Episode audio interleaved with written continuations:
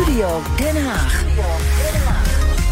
De lang verwachte aanpak en veel besproken aanpak van piekbelasters is vandaag van start gegaan. 3000 boeren die veel stikstof uitstoten in de buurt van kwetsbare natuurgebieden komen in aanmerking voor die regeling.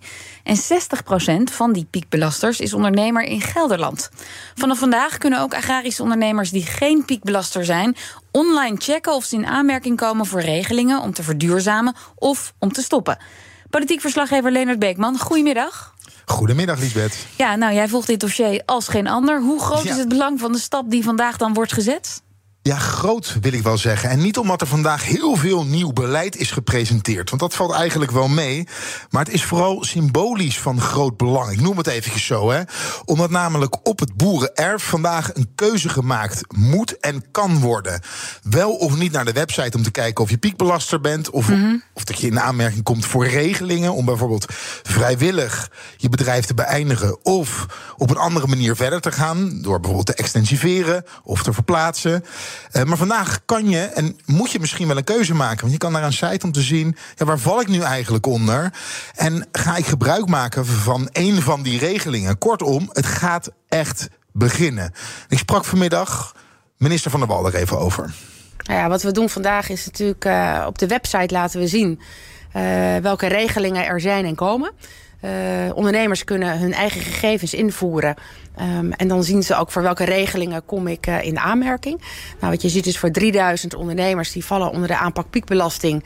eh, is dat echt de regeling van die 120% van je productiecapaciteit en, en rechten zonder de grond.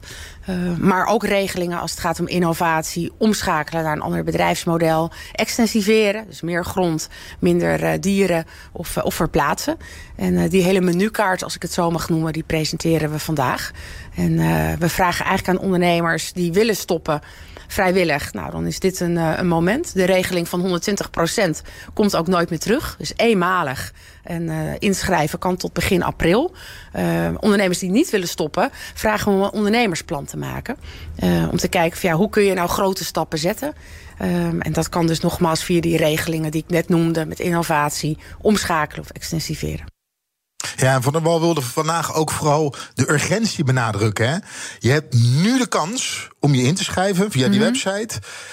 Doe je dat niet, hè, voor de gewone regeling zullen we maar even zeggen, ehm, kan dat tot december. Voor de plusregeling voor de piekbelasters tot en met april volgend jaar. Ja. Maar nu heb je een goudomrande regeling, of zoals we het ooit noemden, een woest aantrekkelijke regeling. Oh ja. Je kan je daar nu voor inschrijven.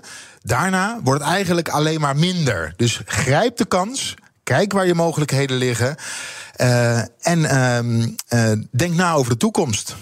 En bij ons is ook Henk Vermeer, campagneleider, ambtelijk secretaris en rechterhand van Caroline van der Plas van de Boer-Burgerbeweging. Goedemiddag. Goedemiddag. Ja, hoe ziet u dat? Is er inderdaad vandaag een grote stap gezet in dit dossier?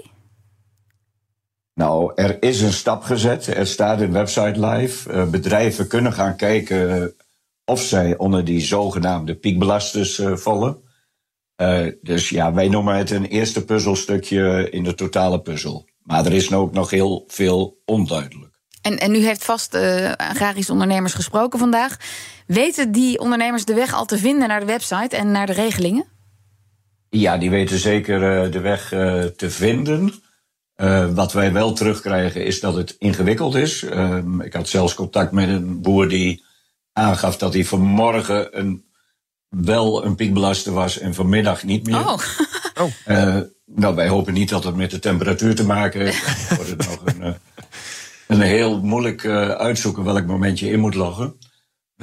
dus er zullen vast nog wel wat kinderziektes zijn. maar ja, dat is natuurlijk wel jammer, want er worden verwachtingen gewekt. En het is zo lang uitgesteld omdat het nu in één keer goed moest zijn. maar is dat dan zo dat, En je- bij- dat, je op die website eh, allemaal vinkjes aan of allemaal eh, eh, hokjes aan moet kruisen om te zien of je een piekbelaster bent? Of kun je dat op postcode doen? Nee, nee, mensen moeten inloggen met hun bedrijfsgegevens. Dus daar kan dat ook nog misgaan. nou, dat denk ik niet, want dan kom je er niet in. Nou, meneer Vermeer, het laatste nieuws hierover dat zojuist binnenkomt... is dat het ministerie van Landbouw waarschuwt voor uh, lange wachttijden... voor uh, de zogeheten Areas Check, zo heet het dan... waarmee boeren dus ja, kunnen zien ja. of ze onder die regeling... voor uh, piekbelasters vallen. er wordt gezegd op Twitter... door grote interesse kan het langer duren... voordat er resultaten beschikbaar zijn. Het departement raadt gebruikers dan ook aan... om even juist weer te wachten... en op een later moment ja. in te loggen. Maar dat zegt dus wel dat best wel veel boeren al aan het controleren zijn of zij dus mogelijk uitgekocht kunnen worden. Nou, uiteraard. Want het is ook al heel lang bekend dat er uh, heel veel boeren geen opvolging hebben, geen bedrijfsopvolger. Dus die gaan sowieso kijken. En er is natuurlijk, omdat er geen lijsten gepubliceerd worden, is iedere boer geïnteresseerd, sta ik wel of niet hm. op zo'n lijst.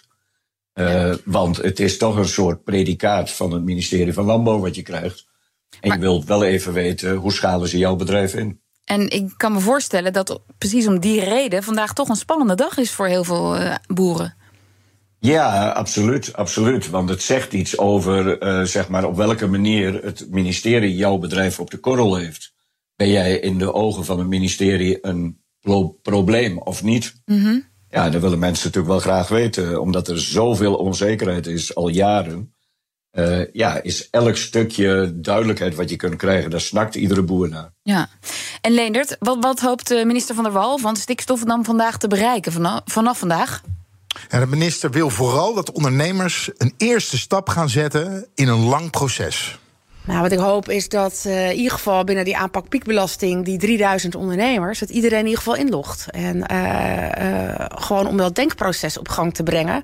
en na te denken over, over de toekomst. En dat... Hoeveel ondernemers zijn er nodig om er een succes van te maken? Ja, dat, dat kun je zo niet, niet zeggen. Als wij echt onze streefwaarden willen halen... Dan, uh, dan zouden er echt 600 tot 800 ondernemers mee moeten doen. Maar ik hoop op veel meer. We hebben het over de piekbelastersregeling, hè? Ja, gaat het echt om die 3000. Um, en ik hoop natuurlijk veel meer. Dat uh, uiteindelijk of vrijwillig stoppen of een ondernemersplan maken wat goedgekeurd wordt door de provincie. Ja, iedere stap die we zetten is, uh, is mooi, maar het is natuurlijk heel impactvol. We vragen veel van ondernemers. Uh, daar helpen we ook bij, daar doen we alles aan. Ik heb veel aandacht besteed aan de uitvoering en de ondersteuning om daar echt klaar voor te staan. Uh, om ook echt, echt te helpen. Ja, en alle andere ondernemers, we hebben ook de landelijke beëindigingsregeling op 100 procent. Uh, die is niet eenmalig, die komt in de toekomst vaker terug, maar dan steeds tegen een lager percentage. Uh, dat zijn de ondernemers die echt in de gebiedsprocessen zitten. Ja, en iedereen uh, die daar nu zou willen stoppen, uh, roep ik ook op om mee te doen. Want dat, is het een, dat geeft ook lucht aan de gebiedsprocessen voor bijvoorbeeld ondernemers die willen extensiveren. Is er genoeg vertrouwen eigenlijk om hier aan mee te doen? Want ja, dat wordt wel eens ter discussie gesteld. Nou, wat je, ik zie twee dingen. Uh, wantrouwen moet ik echt inloggen. Want wat doen, wat doen ze met mijn gegevens? Nou, niets. Uh, het is anoniem en we slaan geen gegevens uh, op. dat geldt voor de website. Wat ik in de agrarische sector zelf uh, zie, is dat er heel veel wantrouwen onderling is. En uh, dat ook ondernemers die uh, gebruik willen maken van een beëindigingsregeling, onderhandelen met de overheid of bijvoorbeeld nadenken om de stap te zetten naar biologisch, echt in negatieve zin worden aangesproken door andere ondernemers. En ik hoop dat we dat niet meer doen. het is oké om zaken te doen met de overheid. Het is oké om na te denken over je toekomst, hoe je nog verder kunt verduurzamen. Dus in die zin hoop ik echt hiermee die beweging in gang te zetten. Lisbeth, ik moet erbij ja. wel zeggen dat het wel heel duidelijk wordt voor ondernemers of ze in aanmerking komen voor de beëindigingsregeling. Mm -hmm. Maar alle andere regelingen, zoals ze er liggen, dus bijvoorbeeld het extensiveren, er is nog wel heel veel onduidelijk. En de minister zegt zelf: ja, we hebben een menukaart, maar we kunnen nog niet de gerechten uitserveren. Uh, ja, er moet nog wel een hoop uitgewerkt worden. Zo kan je het ook zeggen. Henk Vermeer van de BBB. Uh, ja, de minister zegt, hoopt dus dat het boeren oké. Lijkt en dat het weer oké wordt om over uh, zaken met de overheid te doen. heeft u daar vertrouwen in? Nou, ik, ik, denk dat, dat boeren best wel zaken met de overheid willen doen. Ze houden alleen niet van een onderhandelpartner die zegt: als je dit niet doet, dan gebeurt er dat. Dus dat, eh, die dwingende maatregelen erachter, die stok achter de deur, dat vindt men absoluut niet prettig. Omdat men, uh, men zou ook nooit met een handelaar zaken doen die zegt van, uh, als je dit bod nu niet accepteert, dan kom ik hier nooit weer. Nou, dan zou een boer ook zeggen van, uh, nou, dan kom je hier maar nooit weer. Nee, maar, ze maar zei... het dwingend dus, instrumentarium het dwingend instrumentarium, wat eigenlijk betekende we kopen je verplicht uit. Dat is zo goed als van tafel. Dat wil Van der Wal niet. Ze zegt alleen, we gaan op een gegeven moment naar normeren en beprijzen kijken. Kortom, de vervuiler betaalt. Ja, nou ten eerste zegt ze dat ze het niet wil, maar ze heeft het nog niet uitgesloten. Elke motie daarover is ook ontraden en uh, weggestemd door de coalitie.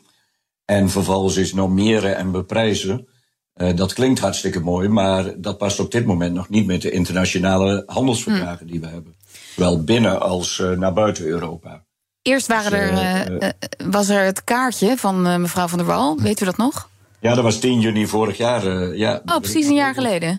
Ja. ja. En, uh, maar zijn, zijn jullie dan tevredener met deze aanpak? Of de manier van presenteren? Dus dat je inlogt, dat het anoniem is? Nou, absoluut. Wij willen niet uh, van die lijstjes die ook weer door derden gebruikt kunnen worden. Bijvoorbeeld financiers die daardoor weer informatie hebben om te kunnen zeggen van ja, maar uw bedrijf is minder waard op termijn, dus ik ga nu ook uw financiering mm. herzien en dat soort zaken. Dus dat is positief hieraan. Wat er ook positief aan is, dat de boer zelf gewoon er naartoe kan. En dat het ook gaat hier om een vrijwillige regeling. En dat is ook steeds uh, wat wij gezegd hebben. Als boeren zelf besluiten te stoppen, wie zijn wij dan om dat tegen te houden? Dat ondernemen is ook zelf mogen beslissen wanneer je stopt. Ja, en Leendert, nog even kort. Uh, wat moet er nog gebeuren om een succes te maken van de aanpak van minister Van der Wal? Ja, nog heel veel. Laten we beginnen met een landbouwakkoord. Moet er nog komen. Er moeten nog uh, in alle provincies moeten nog nieuwe uh, provinciebesturen moeten er komen. En de provincies moeten nog met hun gebiedsprocessen, met hun gebiedsvisies moeten ze gaan komen voor, voor 1 juli. Uh, dus ja, er staat nog heel veel te gebeuren. En dat is allemaal van belang als je die onzekerheid wil wegnemen. Waar ik het net over had. Voor alle boeren die niet hun bedrijf willen beëindigen, zal er perspectief geboden moeten worden. En ja, dan moet je toch wel echt een, eh, bijvoorbeeld een landbouwakkoord hebben. Maar goed, de website uh, kan zich verheugen in heel veel belangstelling, want die uh, liep al een beetje vast. Exact. Henk Vermeer van BBB en politiek verslaggever Leonard Beekman, dank jullie wel. Ook Bas van Werven vind je in de BNR-app. Ja, je kunt live naar mij en Iwan luisteren tijdens de ochtendspits. Je krijgt een melding van Breaking News. En niet alleen onze podcast Ochtendnieuws, maar alle BNR-podcasts vind je in de app. Download nu de gratis BNR-app en blijf scherp.